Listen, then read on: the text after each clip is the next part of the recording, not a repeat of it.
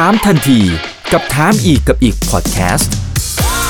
ถามแบบรู้ลึกรู้จริง เรื่องเศรษฐกิจและการลงทุนกับผม อีกบรรพฒนาเพิ่มสุขครับ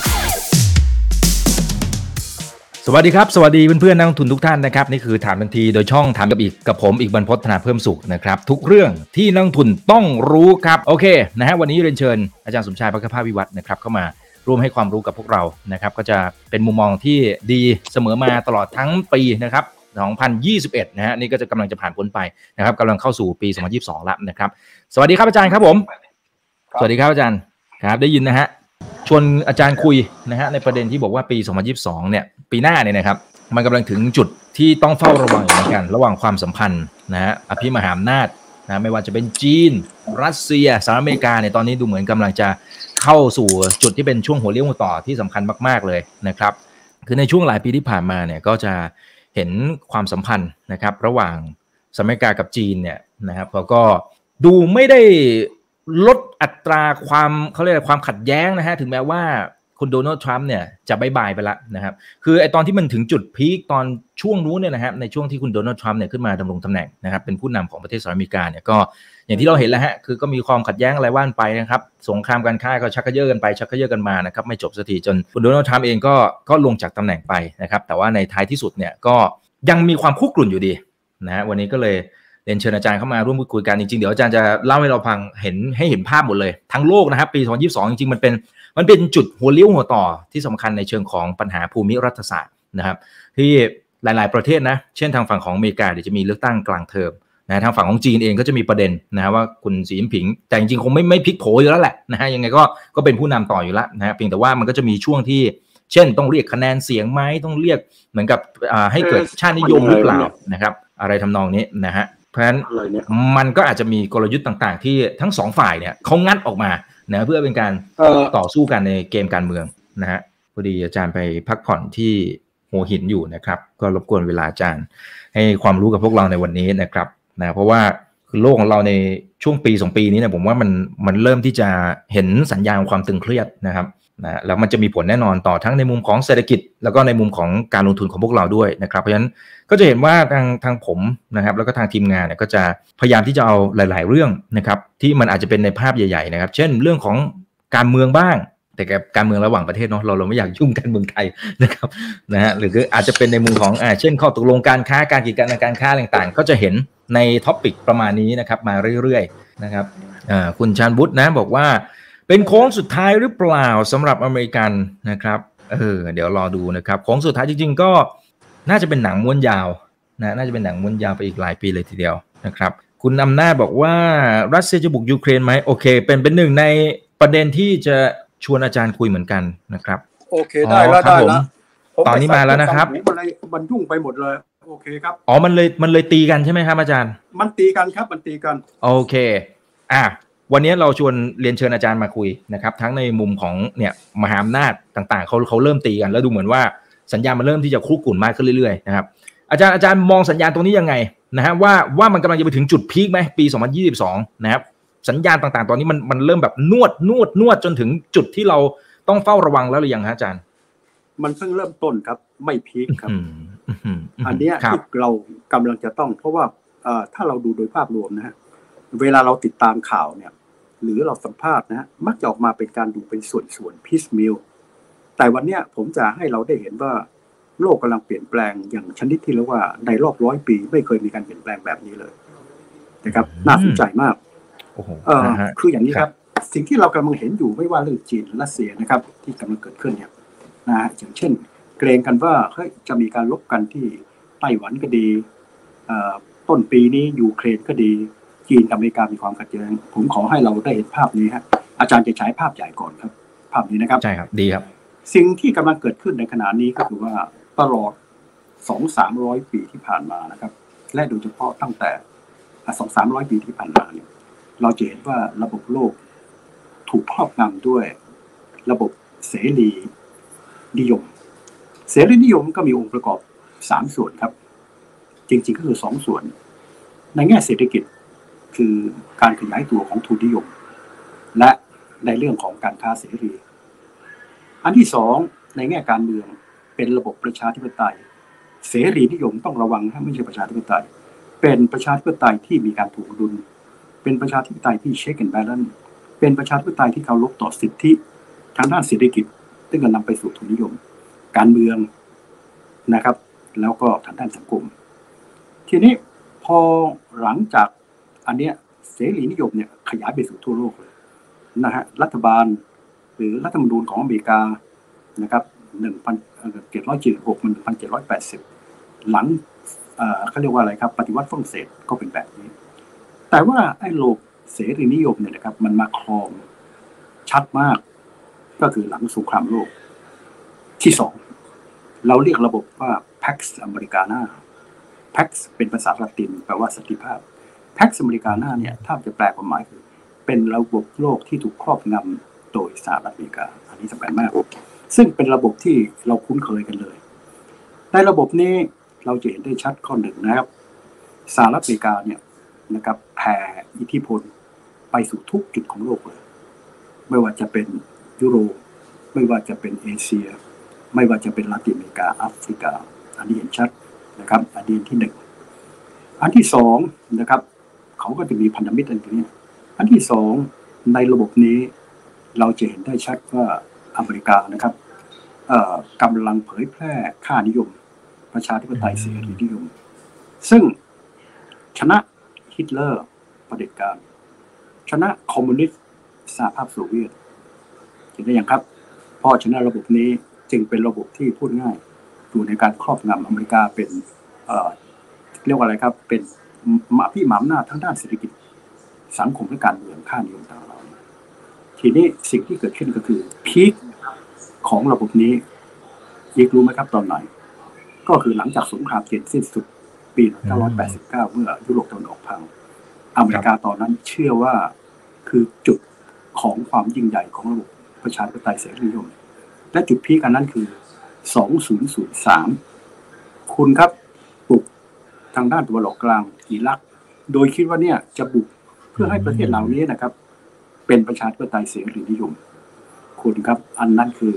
สิ่งที่เป็นจุด peak แล้วก็ใช้มาตรการฝ่ายเดียวไม่มีใครทวนเลย เพราะว่าสหภาพโซเวียตนั้นเจ๊งในปี 1991 กลายเป็น 15 ประเทศ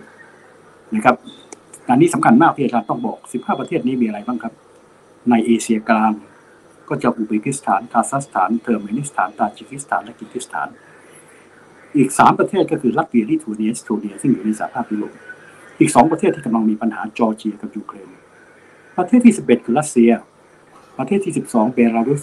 13นะครับอาเซอร์ไบยาน14อาร์เมเนีย15มอลโดวาครบครับอันนี้คือหัวใจสำคัญเพราะว่าอพอสหภาพโซเวียตล่มสลายครั้งหนึ่งปรากฏว่าอเมริกาทำไมครับนะครับ ตอนแรกสัญญากับรัสเซียว่าตอนนี้กลายเป็นรัสเซียแล้วนะครับ บอกเดียวสิ้นเลยเฮ้ย not even one inch หนึ่งนิ้ว ก็จะไม่เอา ความหมายก็คือเขาบอกทางรัสเซียบอกว่า เฮ้ย ผมจะไม่ขยายอิทธิพลของผมนะครับ ออกจากนี้หนึ่งนิ้วก็ไม่เอา แต่ก็จริง ๆ ภายใต้บุชผู้พ่อนะครับ ตามด้วยคลินตัน not even one inch แปลว่าอะไรครับ จะไม่มีเหลือแม้กระทั่งนิ้วเดียวเลย ที่จะไม่กลายเป็นอิทธิพลของผม คุณครับกลับข้างกันทำให้รัสเซียยั่วมากเจ็บใจมาก เพราะว่าในปี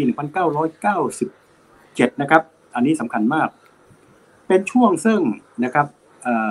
นาโตและโดยเฉพาะสหภาพยุโรปกำลังขยายสมาชิกฟังให้ดีนะครับถึง 997 แล้วก็เข้ามาปี 2004 มีใครบ้างครับที่เป็นสมาชิกสหภาพโซเวียตสหภาพยุโรปลัตเวียลิทัวเนียเอสโตเนียของของของสหภาพโซเวียต โปแลนด์สาธารณเช็กสโลวาเกียสโลเวเนียนะแล้วก็อะไรครับ คุณเห็นยังครับ ขยายอิทธิพลและที่ร้ายกว่านั้นนาโตขยายนะครับเนินอะไรสมาชิกจนวันนี้สามสิบประเทศ ครอบคลุมยุโรปตะวันออก ยุโรปกลาง รวมทั้งมองเตเนโกรมาซิโดเนียตอนเหนือ โครเอเชียมันอยู่ในสหภาพยุโรปไม่ต้องพูดถึงเลย เพราะฉะนั้นในกรณีในปี 2000 กับ 8 อันนี้สำคัญมาก นาโต้บอกว่าเฮ้ย จอร์เจียกับยูเครนอีกหน่อยต้องเป็นสมาชิกนาโต้คุณครับสำหรับปูติน ตายชัก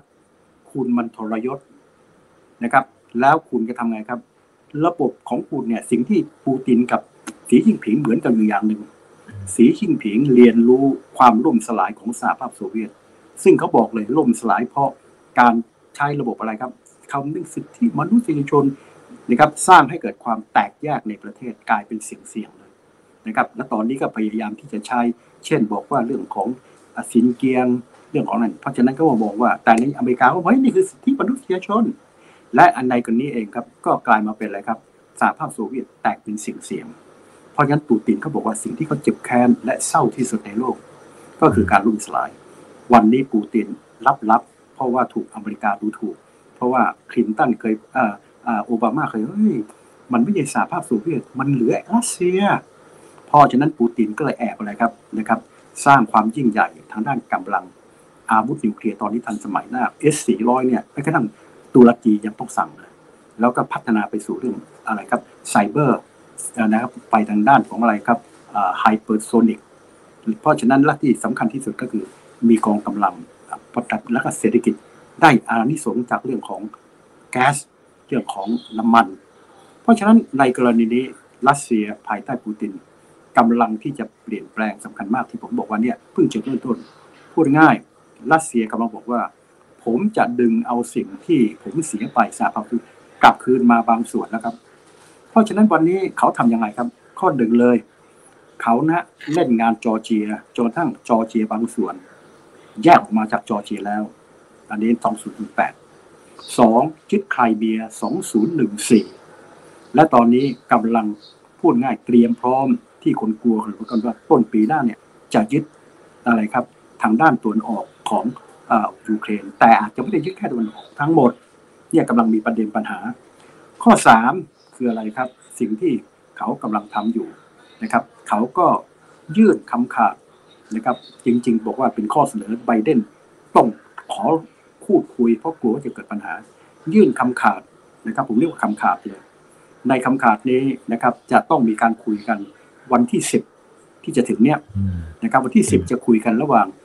รัฐมนตรีของรัสเซียกับรัฐมนตรีช่วยของอเมริกา วันที่สิบสองสิบสามจะคุยกันระหว่าง EU กับรัสเซีย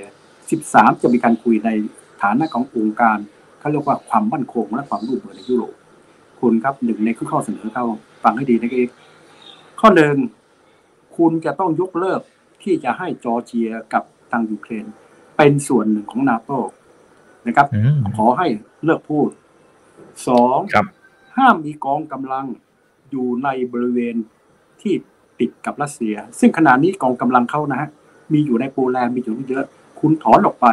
เหมือนกับเป็นช่วงก่อนในยุคสงครามเย็นสาม อย่าให้มีการซ้อมรบในบริเวณที่ใกล้ ๆ และสี่ยังมีการพูดกันทำนองนี้ว่า เฮ้ย เรามาทำข้อตกลง ไม่มีอาวุธนิวอาวุธนิวเคลียร์หรืออะไรต่างอยู่ใกล้ประเทศกี่มื้อคุณครับ สงครามเย็นเนี่ยอเมริกาจำเป็นต้องมีกองกำลัง และมีส่วนนำวิถีอยู่ติดกับชายแดนของรัสเซียเจียสหภาพโซเวียต เท่ากับแบบนี้ เท่ากับบอกให้คุณถอนกลับไป เพราะรัสเซียวันนี้มันเป็นการภัยคุกคาม ความหมายที่คนกำลังพูดอยู่ก็คือรัสเซียตอนนี้มีอำนาจต่อรองสูงนะครับเพราะว่ากองกำลังเขาเนี่ยสามารถที่จะยึดไอ้ตัวตัวตัวตัวยูเครนได้ง่าย ๆ ต้นทุนก็มีแค่อะไรครับ โดนเล่นงานด้าน sanction เช่น sanction นั้นที่หนึ่งที่มากที่สุดหน่อยท่อแก๊สนะ Nord Stream ของเยอรมันที่กำลังเสร็จเรียบร้อยแล้วแต่ว่ายังไม่ได้มีการใช้อาจจะบอกว่าให้ขอยกเลิก แต่ไม่ยกเลิกเพราะเยอรมันนี่ต้องพึ่งพาสี่สิบเปอร์เซ็นต์กับสองอเมริกาก็ขู่ว่าอะไรครับ เขาเรียกว่า SWIFT ก็คือคุณจะมาสู่ตลาดการเงินนะครับลำบาก เพราะว่าไม่สามารถเปลี่ยนรูเบิลเป็นเล่นได้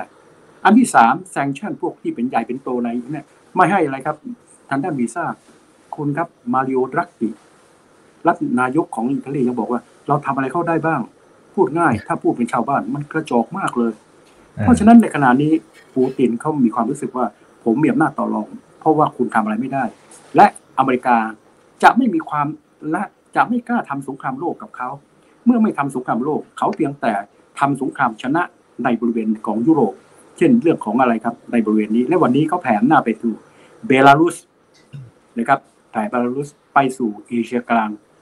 แล้วก็มีภัยคุกคามที่ต่อรัสเซียลิทัวเนีย และเขากำลังใช้กลไกกันหนึ่งฟังให้ดีนะครับ ซึ่งพวกเรายังไม่คุ้น เราเรียกกลไกนี้ว่าไฮบริดโวไฮบริดโวเนี่ยเป็นลักษณะของ การทำสงครามแบบใหม่ เป็นการผสมผสานไม่รู้ว่าเป็นสงครามหรือสันติภาพ วิธีการคือมีหลายแบบ แบบที่หนึ่งให้ทางจอให้ทางด้านของเบลารุสนะฮะเบลารุสเนี่ยนะฮะอะไรครับสงนะเชิญชวนพวกแอฟริกัน พวกเคิร์ดที่อยู่ในแอฟริกา และพวกซีเรียเข้ามาที่เบลารุส และช่วยส่งคนเข้าไปติดชายแดนของโปแลนด์กับรัสเซียลิทัวเนีย เพื่อที่ส่งไปบอกเนี่ยคุณเป็นประชาธิปไตยไงไหนไงฮะสิทธิมนุษยชนเพื่อปั่นป่วนประเทศเหล่านี้เหมือนกับประมาณเมื่อสี่ห้าปีที่แล้วที่แอฟริกันต่างๆหนีเข้าไปในสหภาพยุโรป ซึ่งอันนี้ปรากฏว่าอะไรครับ ทางด้านประธานวิดิโปแลนด์ว่านี่คือสงครามนะครับ เป็นสงครามแบบใหม่ เพราะฉะนั้นในกรณีนี้เขากำลังใช้ตัวนี้อย่างมหาศาลกับที่สองเขาใช้ตัวนี้ยังไงครับนะครับ ปั่นป่วนด้วยการให้ข่าวผิดๆปั่นจนกระทั่งฮีลารีร้ายแรงเหลือเกิน ปรากฏแพ้ ราะฉะนั้นนี้เขากำลังปั่นป่วนทำให้เกิดการแตกแยกในอเมริกาแล้วด้วยการให้ misinformation เพราะฉะนั้นอันนี้เป็นไฮบริดเพราะฉะนั้นนักวิชาการเขาเรียกอันนี้ว่า the fifth domain ก็คือในการทำสงครามนะมันมีสงครามทางน้ำทางบกทางอากาศสเปซก็คืออวกาศ และวันนี้ตัวที่อาจสำคัญคือไซเบอร์เพราะฉะนั้นในกรณีนี้สรุปประเด็นนี้นะครับ ที่คุณถามปีหน้านะครับ อาจจะมีสงครามนะครับ ของอะไรครับยูเครนนะครับ แต่ว่ายกเว้นว่าทางยุโรปขอโทษนะนาโตจะยอมแต่การยอมไม่ใช่ของง่ายนะเพราะว่าสิ่งที่เขาทำเนี่ยมีคนบอกว่าคือการเหมือนกับปีสองหนึ่งสองปีหนึ่งเก้าสามแปดที่มูนิกที่นายกของอังกฤษแชมเบอร์เลนมีกับร่วมนายกของอิตาลีกับของฝรั่งเศสเนี่ยยอมฮิตเลอร์เพราะฮิตเลอร์ตอนนั้นบอกให้ผมยึดเขาเรียกว่าเยอรมันเฉพาะซูเดตเทนหลังจากนั้นไม่ยึดต่อ เชื่อฮะผมไม่ทำ ปรากฏว่าพอยอมเสร็จปั๊บยึดทั้งลุยเลย เชโก และยังบุกโปแลนด์ เพราะฉะนั้นอันนี้เขาเรียกว่าความพ่ายแพ้ของแชมเบอร์เลนเพราะฉะนั้นวันนี้เขากำลังนะคนจะบอกไบเดนที่คุณไปพบกับเขาเนี่ย มันคือ capitulation การยอมแพ้ มันคือมูนิกเห็นไหมครับ เพราะฉะนั้นในกรณีนี้ทางรัสเซียในกำลังยิ้มเลย แก้แค้นทางประวัติศาสตร์เพราะคุณเล่นงานผมเยอะ และสิ่งที่เขาต้องการเรียกร้องคือ คุณกลับไปอยู่ในสถานะเหมือนก่อนที่ สหภาพโซเวียตจะล่มสลาย ผมไม่มีอันตรายจากนี้เลย เพราะฉะนั้นพูดง่ายๆทางด้านรัสเซียกำลังเปลี่ยนแปลงโลกทั้งใบนะครับ ก็คือไปลดเรื่องของความเข้มข้นของอำนาจของอเมริกาพักสมัยกาหน้าแล้วก็ไปลดอะไรครับ เล่นงานทางด้านค่านิยมกำลังบอกว่าระบบที่ดีที่สุด ไม่ใช่ระบบอเมริกัน ระบบที่ดีที่สุดคือระบบของเขา เป็นระบบเผด็จการนะครับ แต่ว่าเป็นประเด็นที่ประชาชนชอบ มาจากการเลือกตั้ง นะครับแม้ว่าจะไม่มี check and balance พอฉันพูดง่ายกำลังขยายบทบาทของเผด็จการ แต่ในลักษณะที่บอกว่าเฮ้ยเป็นสิ่งที่ดีกว่าประเทศของคุณ อันนี้คือหนึ่งนะฮะมาทางด้านจีน อันนี้ผมพูดตรงนี้ให้จบซะก่อนนะครับ เอาเลยครับ เอาเลยครับอาจารย์ครับเหมือนกัน จีนวันนี้กำลังบอกนะฮะถ้าคุณจะให้ดี การประชุมเมื่อเดือนมีนาของปีนี้นะครับในการประชุมของคอนเกรสเนี่ยสีจิ้งผิงก็บอกว่าคุณเห็นไหมมีใครยิ่งใหญ่กว่าจีนวะ เราเป็นประเทศแรกที่ปราบเรื่องของอะไรครับโควิดได้สองเราเป็นประเทศแรกที่ผู้คนกลับเข้าทำงานได้สามเราเป็นประเทศแรกที่คนอื่นอัตราการเติบโตเศรษฐกิจติดลบของเราเป็นบวก เพราะฉะนั้นในกรณีนี้นะครับนะครับเขาบอกเลยขอให้เชื่อเลยครับจีนของเราวันนี้มันมีความเชื่อมั่น ในสิ่งที่เราทำทิศทางเราถูกต้องแล้ว ระบบเราดีแล้ว วัฒนธรรมเราดีแล้ว เพราะฉะนั้นในวันนี้นะครับ สีจิงผิงกำลังบอกสับสำคัญมาก เขาเรียกอันนี้ว่าอะไรครับ จีนกำลังผลักตัวเองเป็นศูนย์กลางของโลกใหม่ จงกัวอย่างที่เขาเคยถูกเล่นงานในสองร้อยกว่าปีแล้วโดยสงครามฟินตามมาด้วยนานกิง เพราะฉะนั้นสีจิ้งผิงกำลังบอกเลย เขาบอกกับคนจีนว่าคุณเห็นไหมสมัยก่อนเราเดินไปยังตะวันตกเนี่ย เราตัวเตี้ยๆแต่วันนี้เราเดินไปเราตัวสูงนะ สมัยก่อนมันดูถูกเรา วันนี้เราอะดูถูกมันด้วยซ้ำเพราะฉะนั้นในกรณีนี้สิ่งที่ทางสีจิ้งผิงทำก็คืออะไรฮะหนึ่งในวิสัยทัศน์ของเขา ซึ่งจะเกี่ยวข้องกับสิ่งที่ผมเดินจีนหนึ่งเดียว ยิ่งใหญ่ ซึ่งหมายถึงรวมอะไรครับรวมไต้หวัน รวมฮ่องกงหนึ่งเดียว ยิ่งใหญ่ระดับนะครับเหนืออเมริกาด้วยซ้ำในอนาคต อันที่สองจีนที่สำคัญก็คืออะไรครับ มีนะเป็นตัวที่ใหญ่ที่สุดคือะไรครับ คุณครับประชาชนมากที่สุด กองกำลังมากที่สุด อีกสักเจ็ดแปดปีข้างหน้าขนาดเศรษฐกิจใหญ่ที่สุดอินโนเวชันมากที่สุด เพราะฉะนั้นสิ่งที่กำลังทำตอนนี้ สีจิ้งผิง ขยายบทบาทของจีน ทั้งในด้านทหารทั้งในด้านของอะไรครับ ทุกมิติในด้านไซเบอร์ เพราะฉะนั้นสิ่งที่จีนกำลังทำคืออะไรครับ ข้อแรก อันนี้จะเกี่ยวข้องละ ก็คือเมื่อมีความยิ่งใหญ่เรียกร้องจีนกลับมา จีนเรียกร้องในข้อหนึ่งทะเลจีนใต้ 80%เป็นของผมนะครับ แล้วก็อะไรมีการถุนทะเลมีการตั้งต่างๆเหล่านี้ ทะเลจีนตะวันออกนะครับ ซึ่งเกี่ยวข้องกับเซนสกากุนะครับ จีนก็บอกว่าเดี๋ยวดูบริเวณนี้ก็เป็นของผมในทางประวัติศาสตร์ โดยมีการตั้งกฎเขาเรียก ADIS ADIS คือ Air Defense Identification บนอากาศ เป็นของผม เพราะฉะนั้นเครื่องบินที่ผ่านจะต้องแจ้งให้เขาทราบขออนุญาตสองสามใช้กลไกตัวหนึ่งแผ่อิทธิพลไปสู่ทั่วโลก Belt and Road Initiative นะครับสร้างท่าเรือ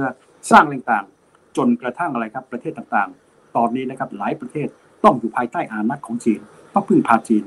ขยายบทบาททางด้านเศรษฐกิจการค้า เช่นของพวกเราผ่านอะไรครับหนึ่งทวิภาคีเขตการค้าอาเซียน plus one plus six อาเซบ อนุภูมิภาคลุ่มแม่น้ำโขงคุณครับประเทศต่างๆ มีการพึ่งพาส่งออกท่องเที่ยว และไปสู่ทั่วโลก มีบทบาทอยู่ในแอฟริกา คุณไปที่ทันเซเนียนะครับ มีกองกำลังอยู่ในแอฟริกาฐานทัพนะครับจีบูติ แล้วก็มีบทบาทอยู่ในลาตินอเมริกานะครับ คุณลองดูสิครับ เพราะฉะนั้นสิ่งต่างเหล่านี้จีนกำลังขยายเป็นอิทธิพลทางด้านนี้ นอกจากนั้นจีนกำลังขยายอิทธิพล อันนี้สำคัญมาก เล่นงานระบบเขาเรียกว่า ประชาธิปไตยเสรีนิยมเขาบอกว่าระบบที่ดีที่สุดเป็นประชาธิปไตยคือระบบคอมมิวนิสต์ของเขา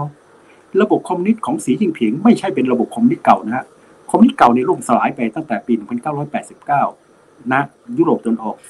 1991สหภาพโซเวียต แต่เป็นคอมมิวนิสต์ที่ปนทุนนิยม เพราะฉะนั้นเนี่ยเป็นตัวที่มีเสน่ห์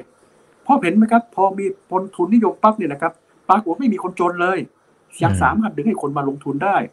และก็ที่สำคัญที่สุด ระบบผมเนี่ยเป็นประชาธิปไตยมากกว่าคุณ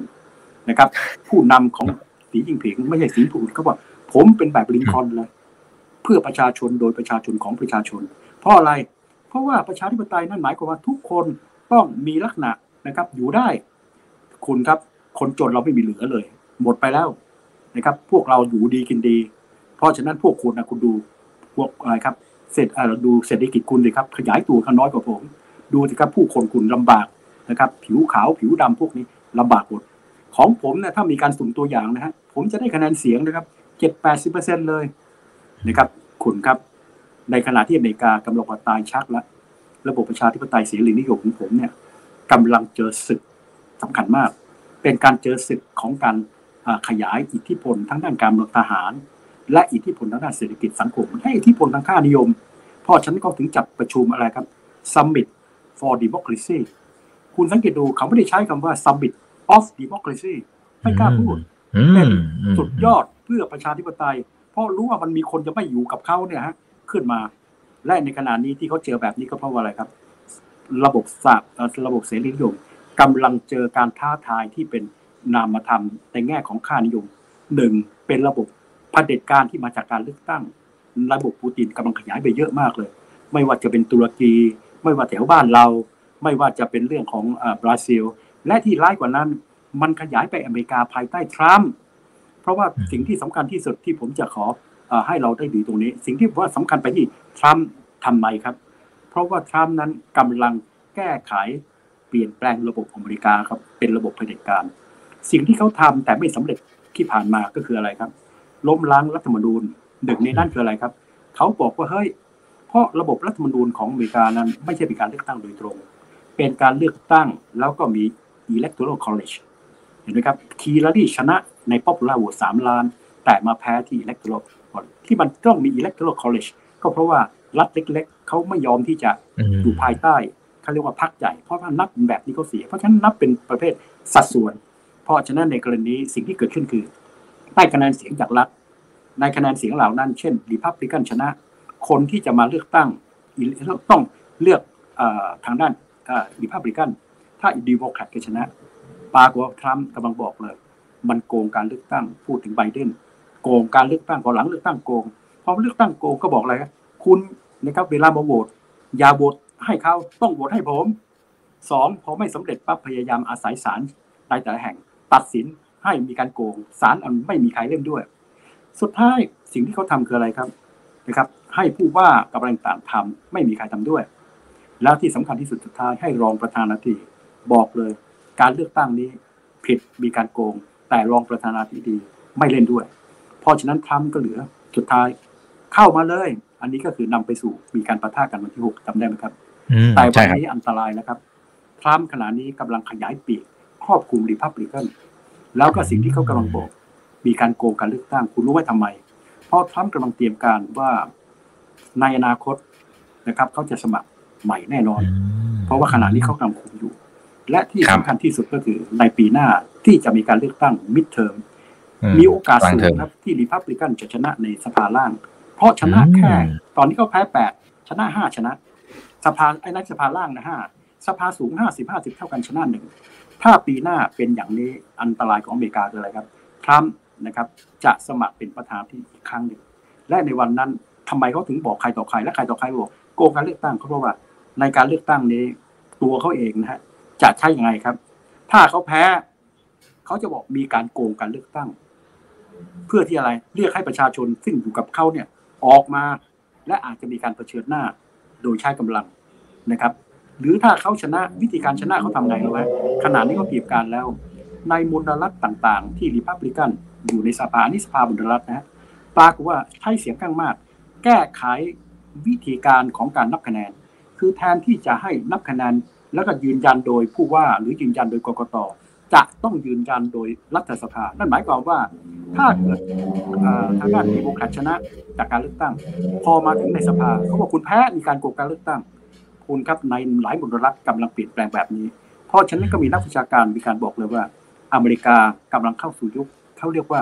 วิกฤตรัฐธรรมนูญในรอบร้อยปี เพราะฉะนั้นทางด้านของสีจิ้งผิงกับนั่นกำลังยิ้มเลยครับ เพราะว่าสิ่งที่เขากำลังเล่นงานตอนนี้ใช้ไซเบอร์เนี่ยเล่นงานให้เกิดการแตกแยกซึ่งให้ผล และวันนั้นก็คือคืออะไรครับ ถ้าในกรณีนี้มีโอกาสสูงเลยครับว่า สิ่งที่จะเกิดขึ้นเกิดการประทะกันระหว่างกลุ่มที่สนับสนุนทรัมป์ซึ่งก็ไม่พอใจระบบอเมริกันเพราะถือว่าเฮ้ยระบบเนี่ยมีคนแอฟริกันลาตินอเมริกาเข้ามาแย่งเพราะฉะนั้นที่เขาบอกว่าโกงการเลือกตั้งลึกๆคืออะไรต้องการเปลี่ยนระบบ ต้องการแก้ไขรัฐมนูญแก้ไขระบบ เพราะฉะนั้นข้อสรุปครับ สิ่งที่ผมกำลังเรียนอยู่ และสิ่งที่กำลังถามอยู่ ไม่ใช่แค่ความความแตกแยกความขัดแย้ง แต่วันนี้ระบบโลก ซึ่งเป็นระบบ Pax Americana กำลังถูกกระทบสองด้าน ด้านหนึ่งทางด้านภายนอกกำลังถูกจีนและรัสเซีย ลุกคืบมาเพื่อที่จะจีนบอกเลย คุณกลับไปแต่ไม่ใช่เอเชียแปซิฟิกเป็นของผมนะครับ แล้วก็อีกหลายแห่ง รัสเซียก็เหมือนกัน คุณกลับไปเลย กลับไปนะ ไอ้ที่คุณให้ใครต่อใคร มีกองกำลังอยู่ในนาโตมาติดผม คุณกลับไปเลย เพราะฉะนั้นกำลังนะฮะไล่หรือว่าไล่อเมริกาในส่วนนี้ กับอันที่สองเป็นครั้งแรกในประวัติศาสตร์ ที่ระบบประชาธิปไตยเสรีนิยมหรือเสรีนิยมในตัวมันเองนะฮะกำลังถูกเล่นงาน ชนะฮิตเลอร์ ชนะสหภาพโซเวียตแต่ในวันนี้ประเทศต่างๆ คุณลองสังเกตดูกำลังได้รับเสน่ห์จากการโปรยของระบบของอะไรครับประชาธิปไตยที่มาเลือกตั้ง แต่แปลแล้วเป็นเผด็จการแบบที่ปูตินกำลังสนับสนุนกับอีกแบบหนึ่งที่สีจิ้งผิงกำลังโปรยเสน่ห์อยู่ ก็คือให้ระบบผมดี เป็นระบบของเผด็จการคอมมิวนิสต์แต่ไม่ใช่คอมมิวนิสต์แบบเก่านะฮะแต่คอมมิวนิสต์ที่ปนทุนนิยมครับ เพราะฉะนั้นสิ่งที่เราบอกว่าให้ปีหน้าจะเป็นไงผมถึงบอกว่าสิ่งที่เราจะดูอย่าดูเป็นเรื่องเรื่องย่อๆทีละบทต้องมองเป็นองค์รวมนั่นหมายความว่าเป็นครั้งแรกในรอบ 200 ปีนะครับที่ระบบโลกกำลังมีการเปลี่ยนแปลง เพราะฉะนั้นที่เราคุยอยู่ เป็นแค่จุดเริ่มต้นครับ และเดินต่อ เพราะฉะนั้นผู้นำนักวิชาการของอเมริกาบางส่วนเขาเรียกวิกฤตในอเมริกา ซึ่งกำลังจะเกิดขึ้นว่า เป็นวิกฤตรัฐธรรมนูญนะครับ ในรอบตั้งแต่สงครามกลางเมืองครับ อันนี้คือสิ่งที่อยากให้เราได้เห็นว่าเรากำลังอยู่ในรอยต่อของประวัติศาสตร์ของการเปลี่ยนแปลงของภูมิรัฐศาสตร์ที่มีความสำคัญและมีกับผลกระทบกับเราทุกมิติเยอะแยะมากเลยครับ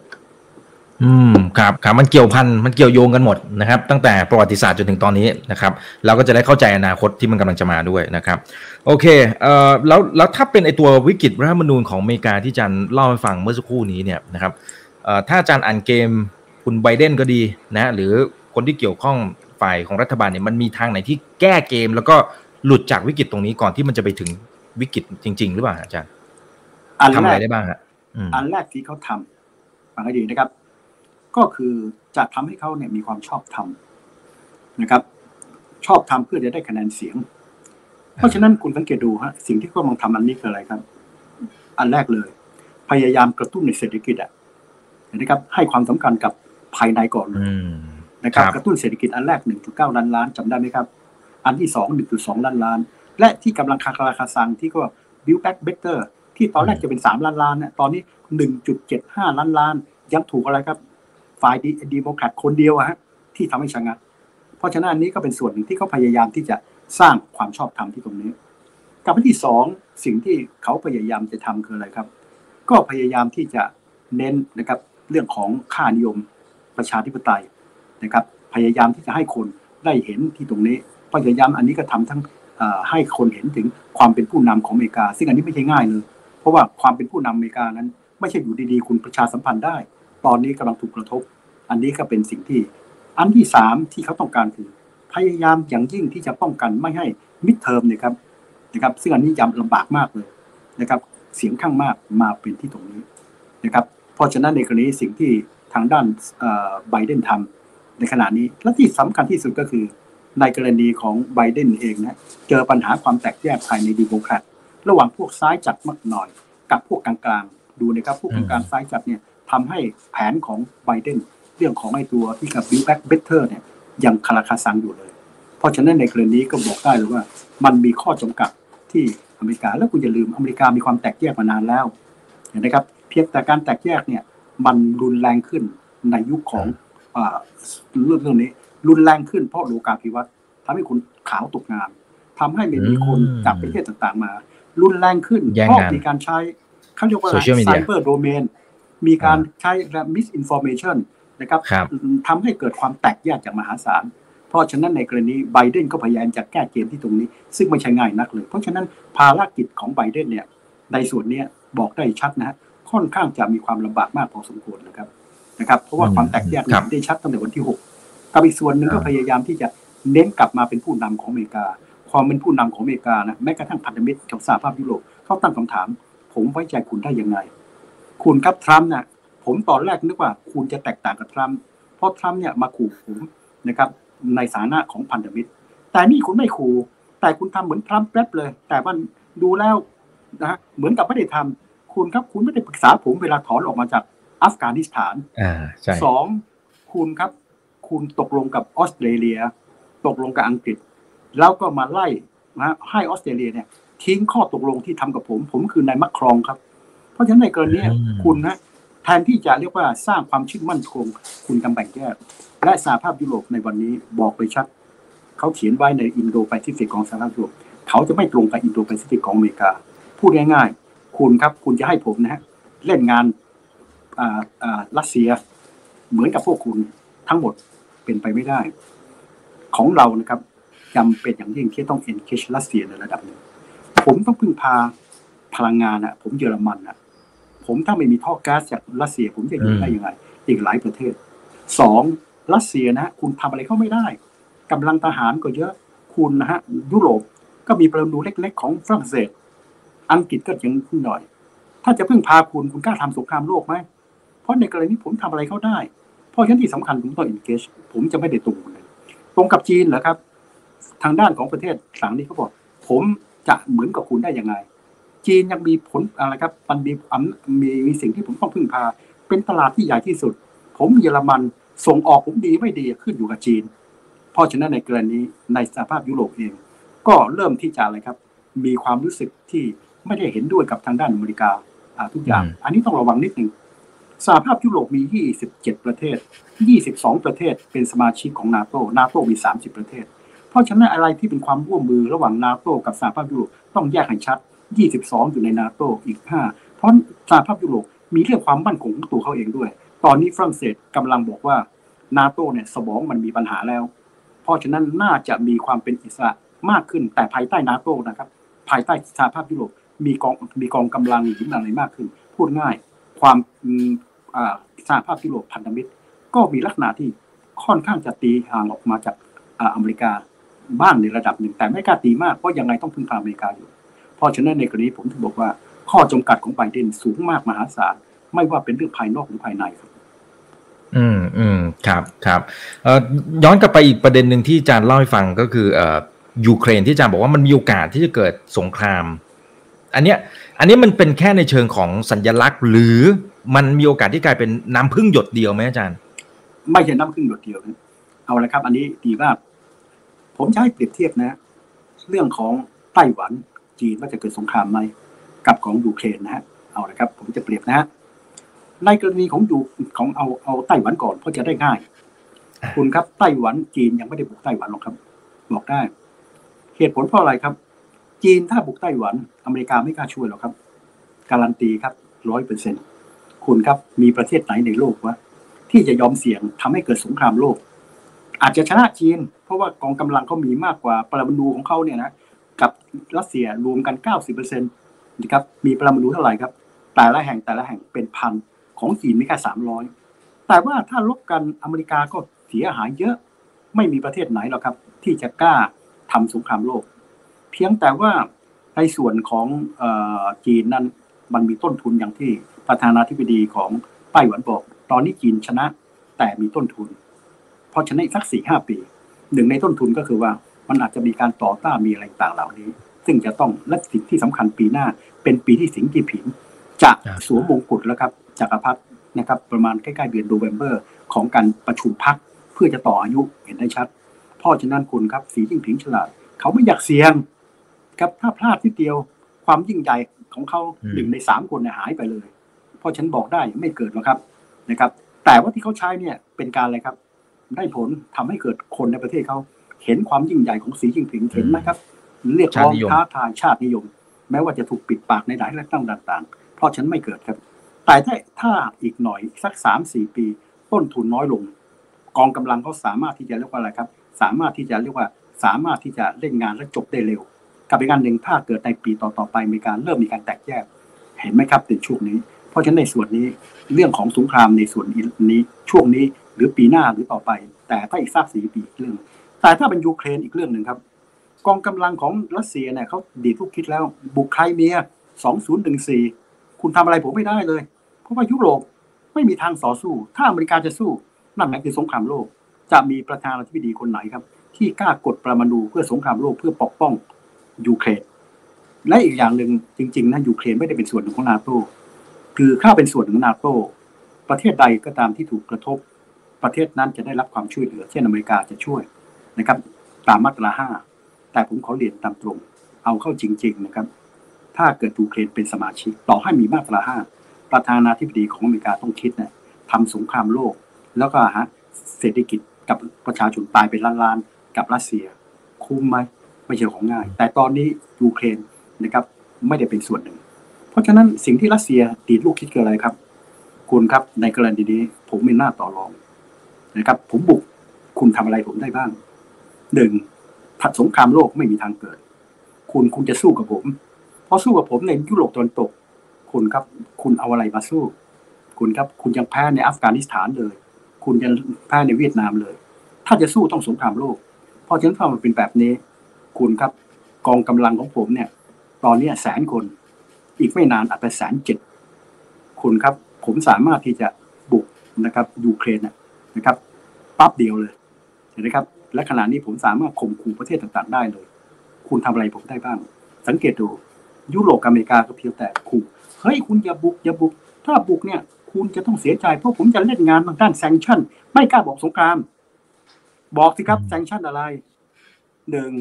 ที่พอได้ได้ยิน sanction เรื่อง Nord Stream คือไอ้ท่อแก๊ส project สองที่เยอรมันเอามาจากนั่นมาจากรัสเซียสองเรื่องของที่ผมไม่ได้พูดถึง ไอ้ไอ้ไอ้เรื่องเกี่ยวกับการเงินสวิฟนะครับที่มันใช้ทำให้โอนเงินทางด้านของรัสเซียเนี่ย ไปใช้ตลาดทุนต่างๆ หรือปีดอลลาร์ไม่ค่อยได้ คุณครับทำอะไรได้บ้าง เพราะฉะนั้นข้อจำกัดสูงมากเลย เพราะฉะนั้นสิ่งที่รัสเซียขณะนี้กำลังทำคืออะไรครับหนึ่งในแง่ของยุทธศาสตร์ก็บอกว่าเวลาชนะสงครามนะดีที่สุดก็คือไม่ต้องทำสงคราม เพราะสิ่งที่เขาทำตรงนี้คืออะไรครับคูคูคูเพราะคูปั๊บยูเครนกำลังตาย เพราะไม่ใครกล้าไปลงทุน เรียกร้อง เพราะฉะนั้นอาจจะบีบบังคับให้ยูเครนเนี่ยจะต้องมีการเปลี่ยนแปลงนะครับ อันนี้หนึ่ง แล้วพอคูแบบเนี้ยมันก็ได้ผล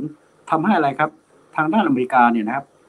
ชักจะไม่เคยกล้าที่จะส่งกองกำลังหรืออะไรต่างๆเหล่านี้ เพราะฉะนั้นในกรณีขู่สิ่งที่เขาเรียกร้องให้อันติเมตัมที่ผมได้เรียกเราที่ตะกี้ได้พูดถึงนะ ที่เขาส่งให้อเมริกาแล้วนะ ที่จะมาคุยกันเนี่ยเขาก็รู้ว่าอเมริกาไม่มีทางยอม นะครับ เพราะฉะนั้นในกรณีเขาทำไงครับ คนก็อ้างบอกว่า เขียนไปอย่างนั้นเนี่ยเพื่อเป็นข้ออ้าง เพื่อบอกว่าเห็นไหมคุณไม่ยอมผมทำสงครามเลย แต่จริง ๆ มีหลายคนก็บอกว่าเฮ้ยรัสเซียยังไม่ต้องทำสงคราม มีกองกำลังอยู่แค่นี้คนครับยูเครนก็จะตายอยู่แล้ว ไม่มีใครนะจะมาช่วยเหลือขึ้นมาได้ เพราะฉะนั้นในกรณีประเทศต่างๆ ในยุโรปก็เริ่มปัดปวดแล้ว แต่สิ่งที่ผมบอกต้นทุนในการที่จะปลุกไอ้ตัวยูเครนเนี่ยคุณครับของเขาเนี่ยต่ำมาก ไม่เหมือนกับในกรณีของการต่อสู้ในกรณีของไอ้ตัวตัวตัวไต้หวันจีนไต้หวันเพราะฉะนั้นโอกาสที่จะเกิดสงครามในลักษณะที่ไม่ใช่สงครามโลกนะการที่เขาจะนะยังมีความเป็นไปได้ ผมคิดว่าไม่ต่ำกว่าห้าสิบเปอร์เซ็นต์ครับ แต่ไม่ได้บอกว่าชัดๆขึ้นมา ไม่ต่ำกว่าห้าสิบยกเว้นว่าเขาจะได้รับการตอบสนองจากอเมริกานาโตในบางส่วนนะครับในบางส่วน แต่นาโตก็ยอมไม่ได้ เพราะถ้ายอมแบบนั้นเสียอะไรครับ เสียความน่าเชื่อของอเมริกา และนาโตก็กลายมาเป็นสิ่งที่แทบจะเรียกว่าไม่มีความหมายขึ้นมาเลย เพราะฉะนั้นในกรณีก็ต้องอะไรครับ รักษาเรื่องของท่าทีแล้วก็ต่างๆ แต่อาจจะมีการประนีประนอมแต่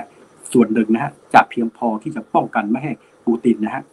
ทำแต่สิ่งที่สีจิ้นผิงกับปูตินทำนะได้ประโยชน์จากภายในประชาชนรักมากเลยชาตินิยม เพราะฉะนั้นการเล่นงานของสีจิ้นผิงกับนั่นเล่นงานภายนอกเนี่ยนะครับอย่าไปยอม เพราะถ้าเล่นมากเท่าไหร่ไอ้การเมื่อไร ชาตินิยมคะแนนเสียงมีบาอื้อเลยครับ อันนี้ก็เป็นส่วนหนึ่งที่เราเห็นปรากฏการณ์ว่าทำไมไปมีประเด็นปัญหาถกเถียงข้อขัดแย้งอยู่ตรงนี้ครับ ครับครับโอเคนะครับโอ้โหเป็นความรู้ที่ดีมากๆนะครับทำให้เราเข้าใจเชื่อมภาพทั้งหมดเลยนะครับ คุณคิมจองอึนมาคอมเมนต์นะอาจารย์นะครับจากเกาหลีเหนือหรือเปล่า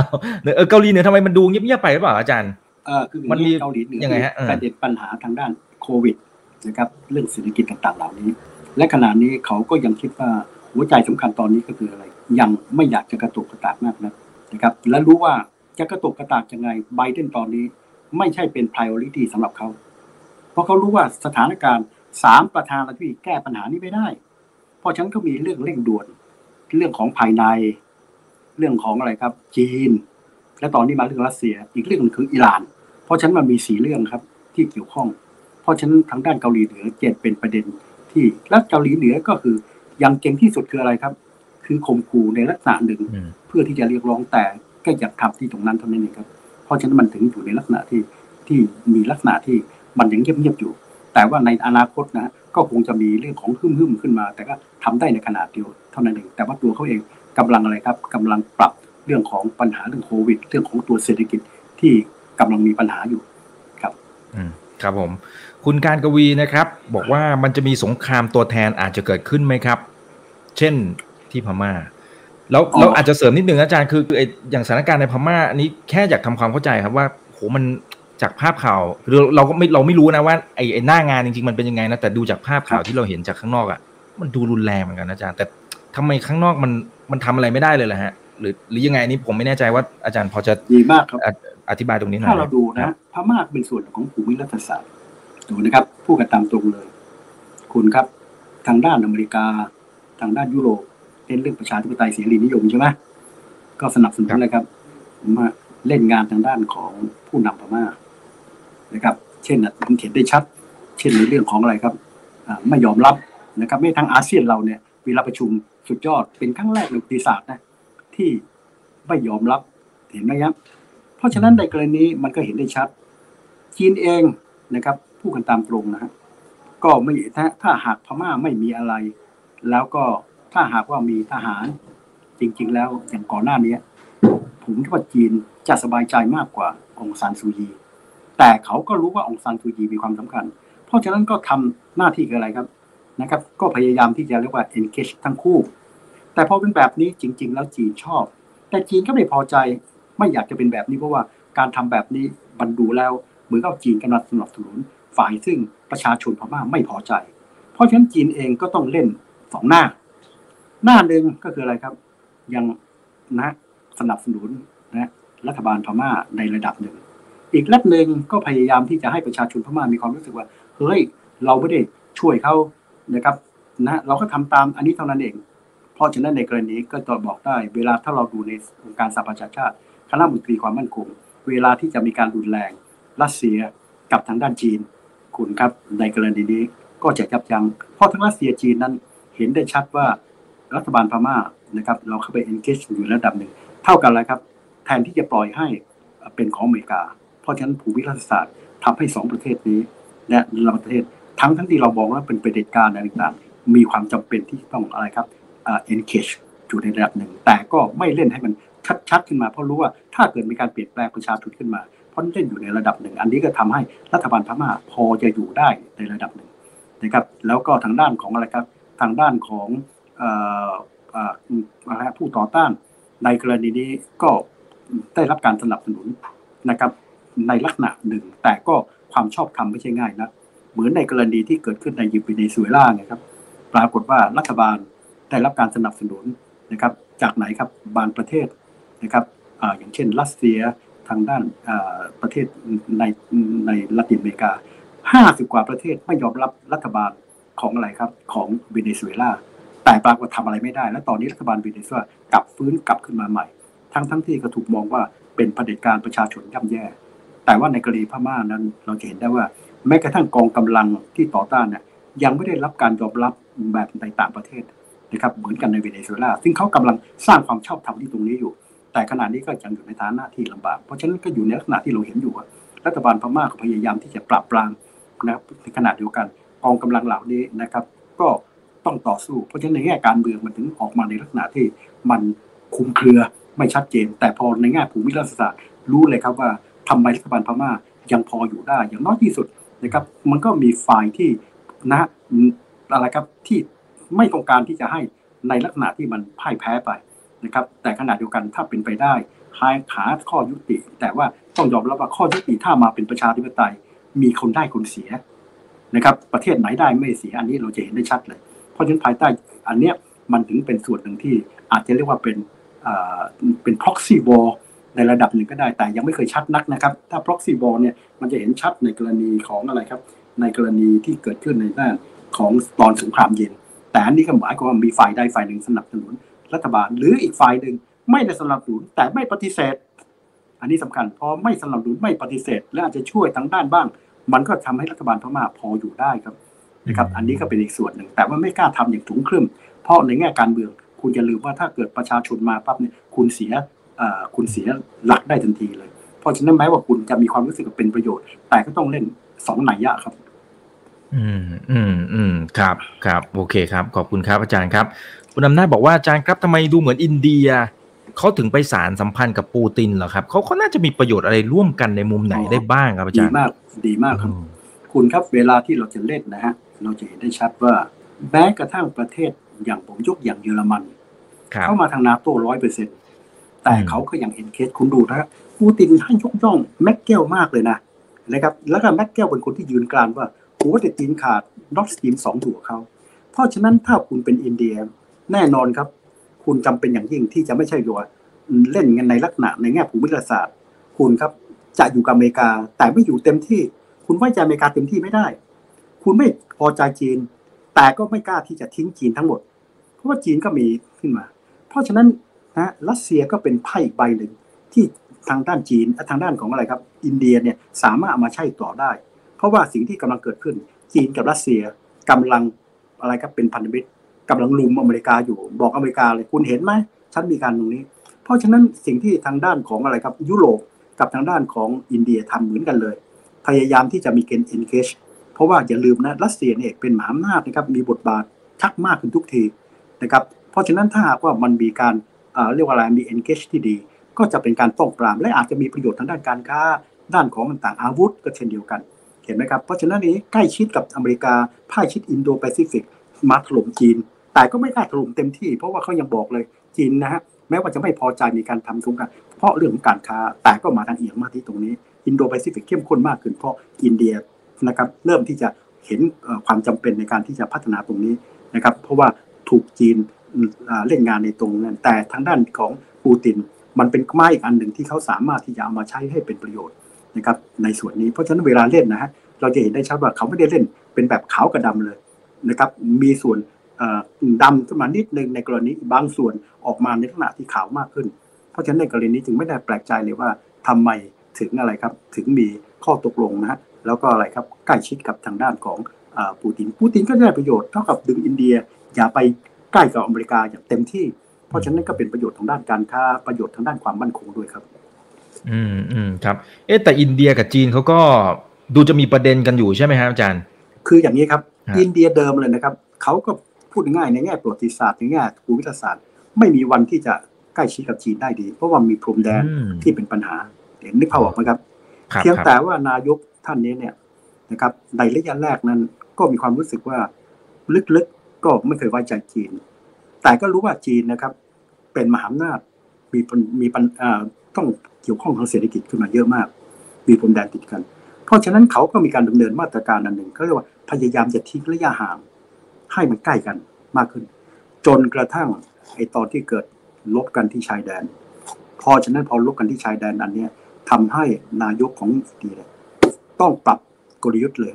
หัวเด็ดตีนขาดไม่สามารถเข้าไปทิ้งระยะห่างเท่ากัน เพราะฉะนั้นก็เลยหันมาทางด้านของอเมริกามากขึ้น แล้วก็มาสนับสนุนควอดควอดสี่ประเทศนะมันตั้งมานานแล้ว แต่บทบาทไม่ค่อยมีสี่ประเทศก็มีอเมริกามีอะไรครับออสเตรเลียจีนอ่าญี่ปุ่นและอินเดีย อินเดียมาทำให้ปัดฝุ่นให้โค้ดเนี่ยมีพลังมากขึ้นในด้านของความมั่นคงครับ เห็นไหมครับ เพราะฉะนั้นนี่ก็เป็นส่วนหนึ่ง ที่และอินเดียก็ยังมีการสนับสนุนอีกด้านหนึ่ง ถ้ามาเขาเรียกว่าถ่วงดุลกับจีนในเรื่องของเส้นทางสายไหม ซึ่งเราจะเห็นนะฮะร่วมกับทางด้านอเมริกาและญี่ปุ่น เช่นมาตรการที่เขาเรียกว่า Blue Dot Network นะครับอันนี้ก็เป็นส่วนหนึ่งที่ที่สนับสนุนด้านอินฟราสตรักเจอร์แล้วก็ไปสนับสนุนอีกอันหนึ่งที่อเมริกากำลังทำอยู่ ที่เขาเรียกว่า Build Back Better World คนละตัวกับ Build Back Better ที่เกี่ยวข้อง 1.75 นะครับ อันนี้เป็นเรื่องของเอ่อครับที่ร่วมกับทางด้านยุโรปที่เขาเรียกว่า global gateway อันนี้ก็เป็นการรวมกันระหว่างอเมริกาญี่ปุ่นกับทางด้านนี้ เพื่อถ่วงดุลบิวเรื่องของอะไรครับเส้นทางสายไหม่ของจีน อันนี้ก็เห็นได้ชัดนะเป็นการตั้งกองทุนต่างๆ เพื่อสนับสนุนสร้างท่าเรือสร้างเรื่องของอะไรต่างๆเหล่านี้ในลักษณะที่ถูกลงไม่เป็นหนี้เพราะว่าเขาโจมตีไอ้ตัวตัว BRI ของจีนนะว่าสร้างหนี้สิน อะไรแล้วก็อะไรครับใช้แรงงานของคนจีนอะไรต่างเหล่านี้เขาก็พยายามมาถูกที่ตรงนี้ เพราะฉะนั้นอินเดียก็พูดง่ายเน้นมาทางนี้มากขึ้น แต่ก็บอกเลยจีนเป็นประเทศที่สำคัญที่เขาต้อง engage เพราะว่าอะไรครับจีนประเทศใหญ่อะการค้าเนี่ยคุณต้องอะไรครับต้องมีจีน เพราะถ้าไม่มีเนี่ยคุณเสียตลาดไปทั้งเยอะแยะเลยนะครับ เพราะฉะนั้นนี้การเล่นคือไม่เล่นออกมาเป็นขาวกระดำอย่างที่ผมได้เรียนในตอนต้นครับ อืมอืมครับ โอเคครับ คุณมาซอกนะครับบอกว่า เอ๊ถ้า เป็นไปได้ไหมครับอาจารย์ที่ญี่ปุ่นจะมาปกป้องไต้หวันถ้าถ้าเกิดกรณีจีนบุกครับ เป็นไปไม่ได้เลยครับ ข้อแรกรัฐธรรมนูญของญี่ปุ่นกำหนดออกมาชัด เพราะว่ารัฐธรรมนูญญี่ปุ่นเหมือนกับรัฐธรรมนูญเยอรมันถูกบังคับจากพันธมิตรจากอเมริกานะครับเห็นว่ารัฐธรรมนูญของเยอรมันเนี่ยถึงมีการลักษณะเขาเรียกว่าดีเซนทัลไลเกิดมีเรื่องเป็นสหพันธรัฐเพื่อมาถ่วงดุลอันกลางเห็นไหมฮะแล้วก็ของของของเยอรมันก็มีการผูกพันเพื่อเอาใจฝรั่งเศส ว่าจะไม่สร้างอาวุธ ABC Atomic B Biological C Chemical ฝรั่งเศสก็เลยพอใจเลยเข้านาโตในปี 1955 ทั้งที่นาโตตั้ง 1949 เพราะรัฐธรรมนูญของญี่ปุ่น เป็นรัฐธรรมนูญที่บอกชัดเลยครับว่าคุณครับญี่ปุ่นจะไม่มีกองกำลังออกไปสู่สู้ แล้วก็ไม่ต้องพูดถึงเรื่องปรมาณูเลย เพราะฉะนั้นญี่ปุ่นก็คืออย่างมากมีกองกำลังป้องกันตัวเองได้ เพราะฉะนั้นความมั่นคงของญี่ปุ่นจึงต้องพึ่งพาอเมริกานะครับทั้งหมดเลย จนกระทั่ง ภัยคุกคามจากจีนเนี่ยทำให้นายกคนปัจจุบันเนี่ย ถึงกับบอกเลยเฮ้ย คุณสร้างเอาสร้างเอา ผมอาจจะต้องขยายเลยครับ ทางด้านของอาวุธเดี๋ยวนี้มีการพูดถึงตรงนี้เลย และถึงกับมีการบอกว่าเฮ้ยน่าจะมีการซ้อมรบนะครับ เพื่ออะไรเพราะกลัวว่าจีนจะบุกไอ้ไต้หวันซ้อมรบร่วมกับอเมริกาต่างเหล่านี้ เห็นไหมครับ แต่ขณะเดียวกันเขาก็รู้ว่าจีนมีความสำคัญ ก็เราสังเกตดูสิครับ ในวันนี้คุณเห็นข่าวไหมครับ มีการทำข้อตกลงอะไรครับฮอตไลน์ เพื่อป้องกันเรื่องทะเลจีนตะวันออก เพื่อว่าอะไรครับอย่าให้เกิดอุบิเหตุที่ตรงนี้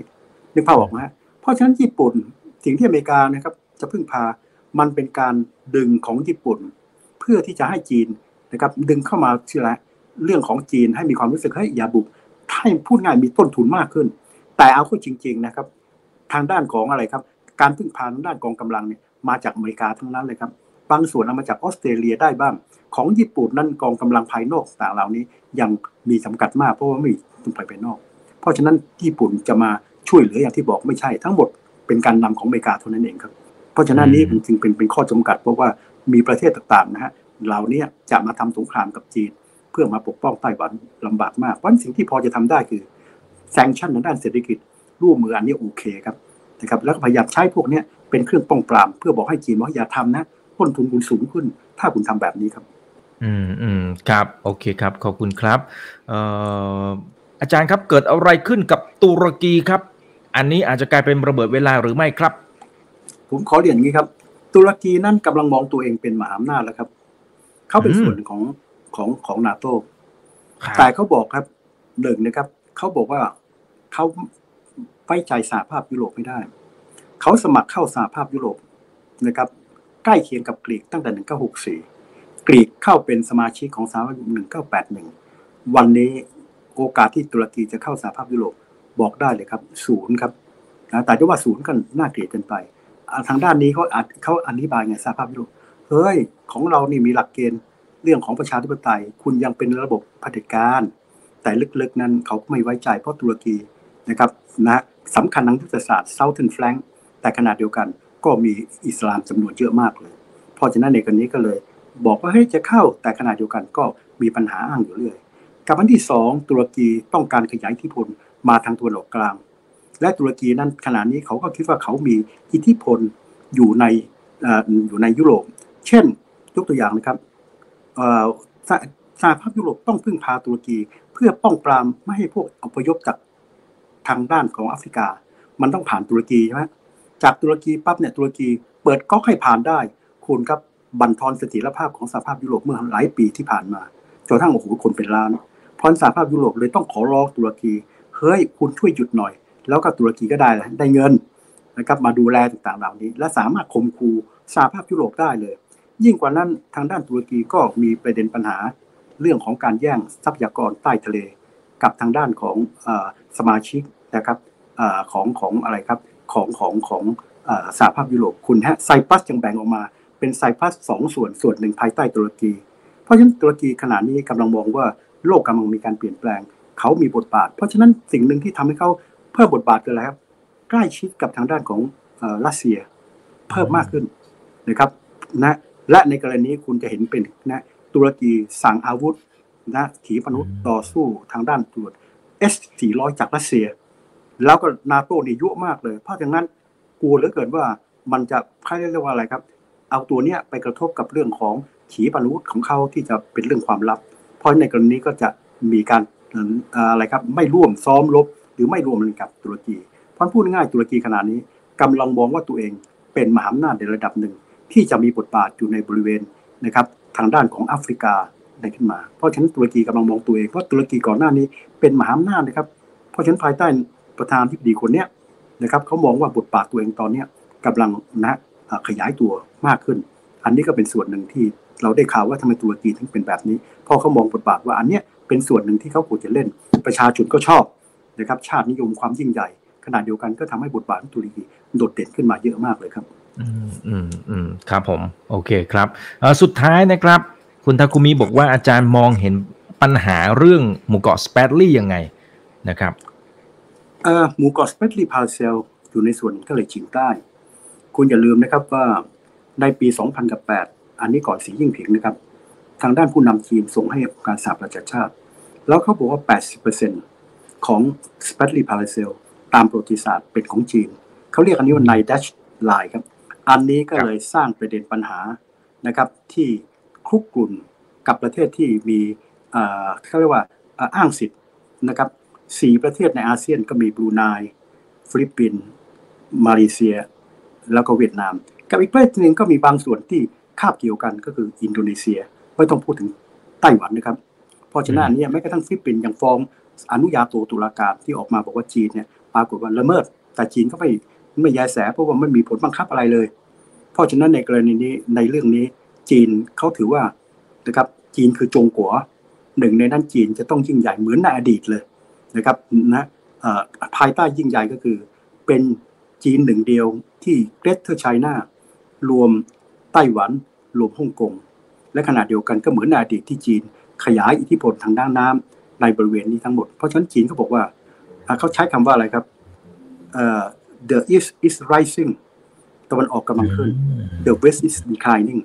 เพราะฉะนั้นยุคนี้เป็นยุคเอเชียแปซิฟิก เป็นยุคของจีนครับ เพราะฉะนั้นพูดง่ายถ้าใครรู้ภาษาจีนจงกัวแปลว่าอะไรฮะ เป็นศูนย์กลางประเทศจีนจริงๆ จงกัวก็คือ central country แต่ความหมายคือจีนยิ่งใหญ่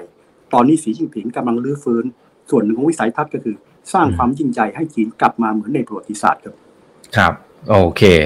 ได้ครับ เราคุยกันพอสมควรแล้วนะครับ อยากให้อาจารย์สมชายฝากทิ้งท้ายถึงเพื่อนๆนักทุนน้องๆนักทุนหน่อยนะครับนะฮะในมุมของครับแล้วอวยพรด้วยนะครับอวยพรช่วงปีใหม่ด้วยนะครับอาจารย์ ก็ขอเรียนนิดหนึ่งว่าเราจะคุ้นกับเรื่องของจุลภาคพูดถึง disruption แต่สิ่งหนึ่งที่พวกเรานะฮะยังไม่ได้ติดตามได้เต็มที่ คือ disruption ในเชิงภูมิรัฐศาสตร์ เราจะติดตามเป็นเรื่องย่อยๆ เพราะนี้อยากไปฝากพวกเราว่าโลกกำลังเปลี่ยนแปลงเยอะ ไม่ใช่แค่จุลภาพเท่านั้นเอง แล้วก็ในแง่ปีใหม่ ผมก็คิดว่าขอให้ข้อหนึ่ง คุณครับสุขภาพสำคัญที่สุด ขอให้พวกเราสุขภาพดี อันที่สองคิดอะไร ไม่ว่าจะเป็นเรื่องส่วนตัว เรื่องของการทำอาชีพ เรื่องต่าง ขอให้ประสบความสำเร็จทุกอย่างครับ นะครับ ขอให้โชคดีสำหรับปีใหม่นี้ครับ ครับ ขอบพระคุณมากครับอาจารย์สมชายครับนะฮะตลอดทั้งปีอาจารย์ก็ให้ความรู้ดีๆนะครับแล้วเดี๋ยวจะให้ตลอดไปด้วยนะครับนะแล้วเดี๋ยวครั้งหน้าขอยับเรียนเชิญใหม่นะครับอาจารย์สนุกมากครับสนุกเช่นเคยครับสวัสดีครับครับนะจะได้เห็นภาพกันเชื่อมโยงกันทั้งหมดเลยนะครับแล้วรวมไปถึงการเจาะไปที่ปัญหาภูมิรัฐศาสตร์ในแต่ละประเทศแต่ละโซนต่างๆนะสิ่งเหล่านี้ ไอ้ความตึงเครียดแต่ละครั้งที่มันปะทุขึ้นมาเนี่ยมันก็จะมีผลนะครับต่อทั้งในมุมของเศรษฐกิจแล้วก็การลงทุนด้วยนะครับเพราะฉะนั้นพอร์ตของเราเนี่ยวางเงินของเราอยู่ตรงไหนอะไรยังไงเนี่ยเราต้องติดตามเรื่องสิ่งเหล่านี้ด้วยเสมอๆนะครับโอเค ครั้งหน้าเป็นเรื่องไหนเดี๋ยวรอติดตามชมกันด้วยนะครับวันนี้ผมมีเงินพจน์จากรายการถามทันทีนะฮะโดยช่องถามอีกกับอีกก็ลาทุกท่านไปก่อนเนาะนะฮะแล้วเดี๋ยวพรุ่งนี้เจอกันนะครับ สวัสดีครับ ถ้าชื่นชอบคอนเทนต์แบบนี้อย่าลืมกดติดตามช่องทางอื่นๆด้วยนะครับ ไม่ว่าจะเป็น Facebook, YouTube, Line Official, Instagram และ Twitter จะได้ไม่พลาดการวิเคราะห์และมุมมองเศรษฐกิจ และการลงทุนดีๆ แบบนี้ครับ อย่าลืมนะครับว่าเริ่มต้นวันนี้ดีที่สุด ขอให้ทุกท่านโชคดี และมีอิสรภาพในการใช้ชีวิต ผม อีกบรรพฒนาเพิ่มสุขครับ